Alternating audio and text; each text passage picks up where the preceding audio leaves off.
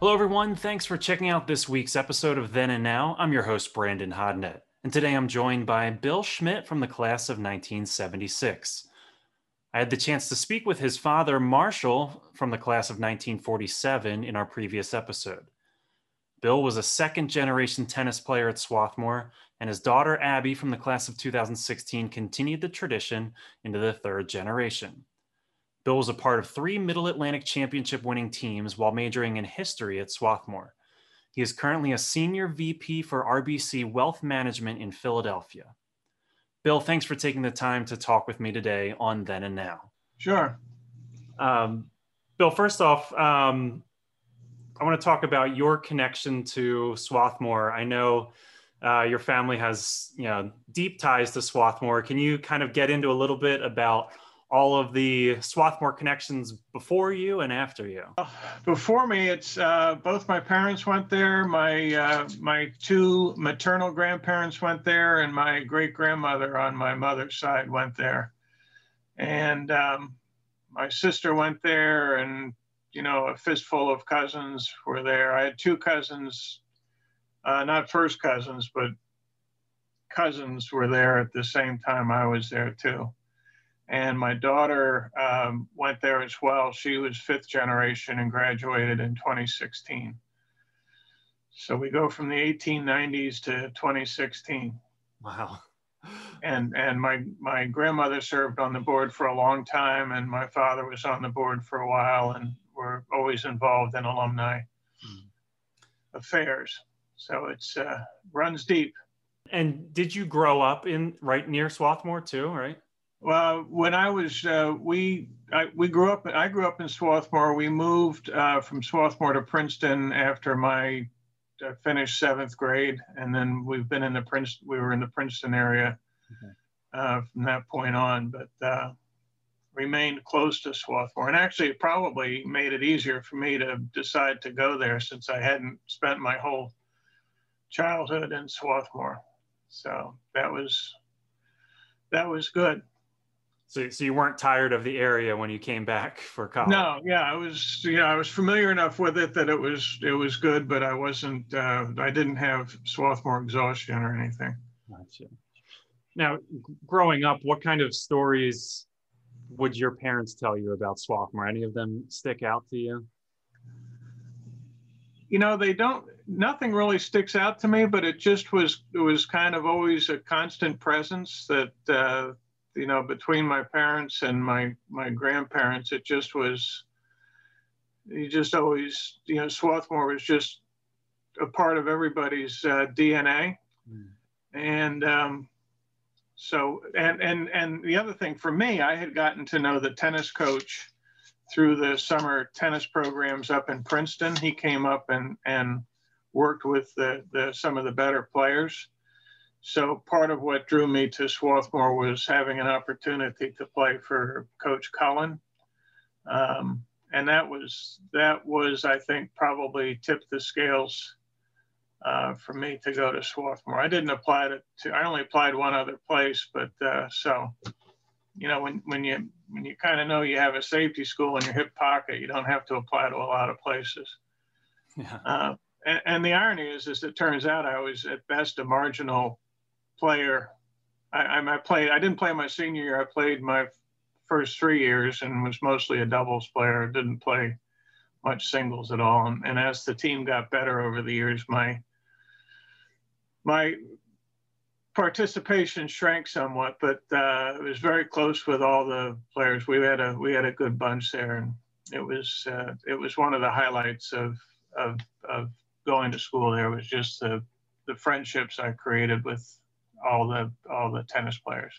Yeah. One of whom actually I went to high school with too. So we played uh, with Michelle Glushevitz. We we played uh, together at Princeton High School, and then played together at Swarthmore as well.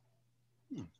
So it was it was good. And when we played against Haverford one year, I think there were two of us from our high school team. Um, at Swarthmore, and I think there were one or there were two from our high school team playing for Haverford. So it was like a mini high school reunion. That's interesting. But it was it was fun. Nice. I enjoyed it. And my roommate, uh, and it was one of those chance pairings. But my roommate and I roomed together three years. He graduated in three years, talking about being one of the bright ones, uh, and he was uh, he was also on the team. So you know that was a good connection as well, and, and he and I have remained very close uh, to this day. So it was uh, tennis was a big part of what I enjoyed most about uh, going to Swarthmore and the friendships. I think more than anything else. Hmm. What was what was Coach Cullen like? Do you have any uh, rem- memories of? You know, what are your memories of him? What are some stories of Coach Cullen? Well, it, you know, I know this is being recorded. By the end of my time there, he, I was not one of his favorite players, nor was he one of my favorite coaches. But uh, my guess is that I was probably um,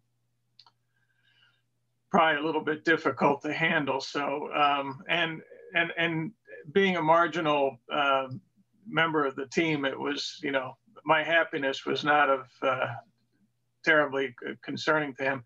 What what I I will give him a lot of credit is that he you know he really was the first uh, to start actively recruiting, and I thought he did a wonderful job. And and actually it was it was counterproductive for me because the more the, the, better he he recruited, the uh, the farther down the ladder I dropped. But uh, you know, he had a pipeline into Florida with Alan Patrine and Bob Mack and Barry Aidman and, and Andy Gladstein and, and others. And, um, and they were all good players. They were all um, capable academically. And uh, so by time, and, and, and he recruited, uh, he, he, was, he was an excellent recruiter, but he, I, in, I think in all of our opinions, he recruited the right kind of people. Uh, Larry Davidson's another one from the New York area who ended up being our number one and, and uh, um, was an All-American on the 77 team. And if I can make a shameless plug, this, the 77 team needs to get into the Hall of Fame. They're, they won the, they won the NCAA's and, and I think two or th- I think three members of that team are, uh, were Division three All Americans, and so I think it's a long overdue thing. But I think uh, I think it will happen sooner rather than later. Absolutely. But uh, so so he was focused on improving the program, and I think he did it in the right way. Uh, he he he brought in people that were academically uh, suited to Swarthmore and also tremendous tennis talents as well. Hmm and I, am not sure how long he stayed there after I graduated. I didn't really pay that much attention to it. And then, of course, uh, um, Mike Mullan came in and was there forever. So uh, there have been, you know, went from Faulkner to to Cullen to Mullan, and that's probably spans a 70 or 80 year yeah. uh, time frame. So there's there's and now Coach Bach, so I think's off to a good start. But mm-hmm so there's tremendous continuity there. And, uh, you know, I think Swarthmore, I think tennis is the kind of sport where you can recruit the type of student athlete that fits in at Swarthmore, but also is, is you know, a talented tennis player as well. Um, what, what did you study while you were at Swarthmore? Well, it's um, mostly history and political science. I, I thought I'd be an economics major till I took intro to econ and realized that I was probably the weakest person in the in the classroom. Uh, but I always had a love of history and political science, and um, I really I didn't pick a major till my the beginning of my senior year, and and um, for history you had to write a thesis, and for political science you had to do oral exams. So I I thought a thesis was much more suited from for me. Uh, so I was a history major. Hmm. What were some What were some of your favorite courses or you know professors you studied? Well, um, I focused mostly on American history, and so uh, Bob Bannister and Jerry Wood were the two professors at that time, and and um, Jim Fields was another one who, who I, I took every course he offered. I thought he was fantastic. He, he was the only professor where I would sit in the front row as opposed to the the back row because he would sometimes make um, uh, just side comments that really didn't pertain to his lecture, but kind of a humorous anecdote or something like that. And he would tend to say them in a quieter voice. So I wanted to be sure I heard them. So I, I was closer to the front. But I think I took probably every course those three those three professors offered hmm. pretty consistently. Yeah. What what was it like being a Swarthmore student in the 70s? What was the what was the campus environment like? Well, I think it was. Uh, well, we all had long hair for starters, and and uh, uh, you know, on campus it didn't seem out of the ordinary to have long hair. But I do remember vividly when we went up to play West Point one year, hmm. uh, walking, and this was, you know, the Vietnam War was still going on at that time, and and walking through their huge dining hall to go to a private dining room in the back, and there's, you know, ten of us with with long hair and, and a couple thousand of them with crew cuts, it, it, it felt a little awkward and uh, kind of the same way at, um, at the Naval Academy, but not quite as much. But uh, it, it was, it was, I think it was a little radical. It was, um, but you know, I fit right in. So it, it felt right for me. That's good and, and you know the interesting thing with with Coach Cullen, he came here uh, from West Point, so I think it was a little bit of an adjustment for him as well. Uh, I I think I remember that we were asked to wear ties when we went on road trips, and uh, I think a fair amount of us took our headbands and fashioned them into bow ties, which uh, did not please him too too much, but uh, he got used to it, I think came to accept that you you can't uh, you can't really bend the Swarthmore student too far, and you have to kind of accept the way they are. True. Um, that's fun. Um, so I know you said you played, um, you know, played against Army and against Navy. Um, you know, looking back at some of the other schools you played, I know there were you know regularly games against Penn, I think, and like there was the competition seemed like it was pretty strong. It was strong, and, and Coach Cullen did a lot to to upgrade the schedule. Mm-hmm. Uh, we took a spring trip every year and went down through the South and played Virginia and, and UNC. And uh, for instance, one year, I think it was my my last year on the team. Uh, no, it must have been my sophomore year. But we played UNC, and and you know the number six player, who I played, had been the number one junior in the country the year before. And, you know, there's me walking out on the court with this guy, and I knew I was going to get absolutely smoked. And, um, but I, I won the first game, and I was starting to really feel less worried about getting killed, and then lost the next 12 games in about 15 minutes.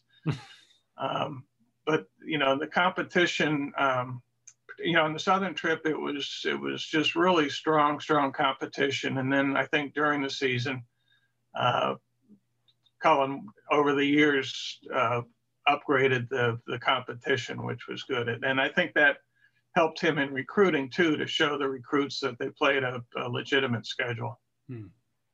Yeah. Um, the, after, after Swarthmore, where did life take you after that? Uh, it took me first up to uh, New England, where I, I worked uh, for uh, uh, Mark Harmeling, who had been uh, actually the first real recruit. He graduated in 74, played number one for us. And uh, he was working at a one of the nice clubs outside of Boston. So I worked with him for a year. And then, then I, I ran, worked at and ran an indoor tennis center for, for two years. And, and then um, then after that got into the investment business and i've been doing that ever since so i've been in the philadelphia area since uh, the late 19, 1978 i guess all right let me ask this first. What um are, do you still play tennis at all? Does it? I did up until a couple years ago. I've got some problems with uh, my feet and my legs that uh, preclude me from playing but up until a couple years ago i was still playing a lot yeah. And and what would you say was your favorite part about playing tennis, you know, throughout your life? I always enjoyed doubles more than singles. And um, at Swarthmore, I played uh, you know, Alan Patrine, who was our number one at one point, he was my doubles partner. I, I, I always seem to uh, seek out uh, significantly stronger players for partners. That's that's always been my key to success. I played. Um, in fact, Larry Davidson and I still kid about it. Uh, we played, uh, and I think I can't remember if it was a, a, tournament or a match or whatever. But I told him before we started that he was going to take every overhead. That I wasn't even going to wasn't even going to look at it. And I played uh, one year with Bob Mack, who was uh, not your prototypical doubles player, but he was left-handed, I was left-handed, and and we kind of befuddled the uh, the opponents to a certain extent because no one's used to playing against uh, two left-handers on the court at the same time. So that was that was fun. I, I, I always, like I said, I always enjoyed doubles and and being um, on the you know a marginal player, you know doubles was all I was going to play. So it was it was a good fit for me. Yeah, I, I love playing doubles personally. Did did you like playing up at the net, or would you, or did you prefer playing back? Or oh, I I uh, much preferred the net. I I don't like running around that much. So if I could get up to the net and just have them hit it to me, I was much happier with that. Yeah. And uh, I had a decent volley, not a not a great overhead, but like I said, I would let my partner take care of the overhead. So, Bill, kind of in summary, what what has Swarthmore meant to you? And, and, you know, maybe maybe this has changed throughout various stages of your life, but you know, if you could kind of summarize it, what has Swarthmore meant to you? I think the the the two things uh, that have have had the biggest impact on me are just the friendships. Um, I'm I'm still so close with my roommate. I'm still so close with my tennis friends. I'm I'm close with um, with other roommates uh, over the years. I mean, one year I lived down at the lodges, and boy, that was a that was tough. Five guys sharing one bathroom is should not be allowed at any point. Um, but the other thing, I think the it's Swarthmore you learn how to think, and um, and that's always carry with me. If, if you prepare and think, and um, there's you can you can hopefully achieve pretty much anything you want to try to achieve. Um, and it, it, I'm I'm so happy that I went there. And and the irony, of course, for me is that uh, you know the tennis didn't work out as I thought it would, but I'm still thrilled that I went there. So and I'm, I'm glad I played three years. I'm equally as glad I didn't play the fourth year, but uh, it, it, was it was just a to me it was a very happy experience. I mean, the work was, you know, you you work your tail off there, but uh, it's it, and that's the other thing too. Maybe is it's worth when you learn how to work, and uh, and you learn how to think, and they've stayed with me throughout. That's a really good takeaway. Um, Bill, are there any other thoughts or stories that you want to share before we wrap things up? I think most of the stories I, I shouldn't share. Southern trip, some years we had a lot of fun uh, off the court, but uh, we'll leave it at that. Um, and uh, but but you know, I guess one of the other things, you know, with the family connection, there was never any pressure on me to go to Swarthmore, and there was I never put any pressure on my daughter to go there and she actually uh, went elsewhere for her freshman year and then and had been accepted as and didn't go and then applied again to transfer and came in. So uh, you know it's interesting that it's kind of in our in our genetics but uh, you're not you're not pushed too hard. And and uh, particularly in my case since I was not a a classic scholar uh, I, I'm I'm wondering if my parents had concerns about me making the cut there, but uh, it was. And and at graduation, you know, we just lined up randomly to go into the amphitheater, and I was right near the end, and I saw my mother, and um, I told her that that we were lined up by class rank, and uh, which wasn't true, but she she for a minute was a little bit concerned about that, but that that worked out fine. So, but I loved it, and and uh, I'm I'm grateful that I had an opportunity to go there. Well, Bill, thank you so much for talking with me today. Uh, I'm happy to do it. I, I, uh, you know, I've got the, well, look, I got my Swarthmore keychain on, so I'm, I'm still wearing the colors, so very happy to do it. Thanks for listening to this episode of the Swarthmore Athletics Podcast. If you like what you heard, please subscribe, leave us a five star review, and share it with your friends.